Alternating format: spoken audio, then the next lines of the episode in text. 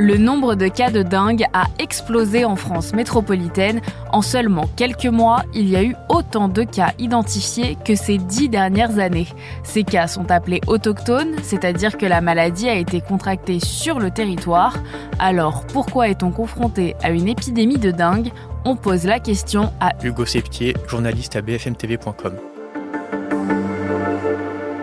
Selon les autorités sanitaires, il y a eu 193 cas importés de dengue. Mais le plus important, c'est les 47 cas qui sont autochtones. Ça veut dire que maintenant, le danger est à l'intérieur du pays, que les patients n'ont pas besoin de voyager pour être contaminés. Alors tout ça, ça correspond à la prolifération du moustique tigre sur le territoire français.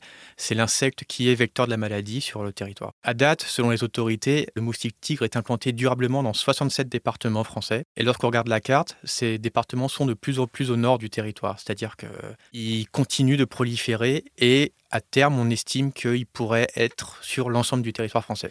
Il n'est pas rare d'en trouver euh, dans des départements tels que l'Oise ou dans le bassin parisien, ce qui était très rare avant. Dernièrement, les régions Occitanie et PACA ont été les plus touchées et dernièrement, dans les Alpes-Maritimes, il y a eu un foyer de 29 cas qui a été identifié. Et qu'est-ce que c'est les symptômes de la dengue? C'est difficile de savoir si on est vraiment atteint ou pas, mais en général, c'est un état grippal chez le patient qui apparaît 3 à 14 jours après la piqûre du moustique.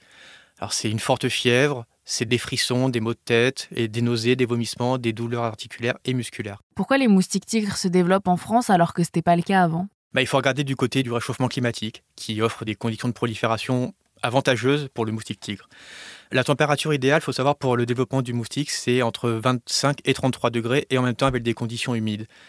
Alors le climat chaud ces derniers mois a favorisé euh, la ponte des moustiques, d'autant que les vagues de chaleur et les chaleurs intenses ont favorisé la transformation de l'œuf à la larve. Euh, il faut savoir aussi que l'œuf du moustique est extrêmement résistant. Il peut être pondu au sol et il peut ensuite éclore plusieurs semaines, voire plusieurs mois après, s'il y a une pluie ou des conditions humides. Qu'est-ce qu'on peut faire pour limiter ou même arrêter l'épidémie? Ce qu'il faut savoir, c'est que les autorités sanitaires sont pleinement mobilisées. Le ministère de la Santé estime que le plus important à faire, c'est de supprimer les eaux stagnantes autour de son domicile, c'est-à-dire les seaux, les bidons remplis, les piscines pour enfants, et le cas échéant de les bâcher. En cas de doute, ce qui est important à faire, c'est évidemment de contacter le médecin, mais aussi si on voit un moustique ou si on pense être piqué, si on a un doute sur un moustique, il faut signaler sa présence sur le site de l'ANSES qui ensuite va quadriller le territoire, va cartographier les endroits où sont les moustiques.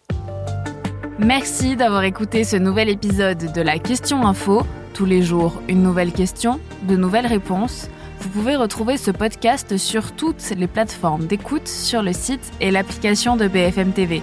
N'hésitez pas à vous abonner pour ne rien manquer. À bientôt!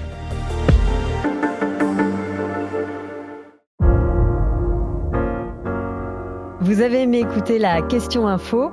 Alors découvrez le titre à la une, le nouveau podcast quotidien de BFM TV. Les grands récits de l'actualité, des témoignages intimes, c'est tous les soirs sur vos plateformes préférées. À bientôt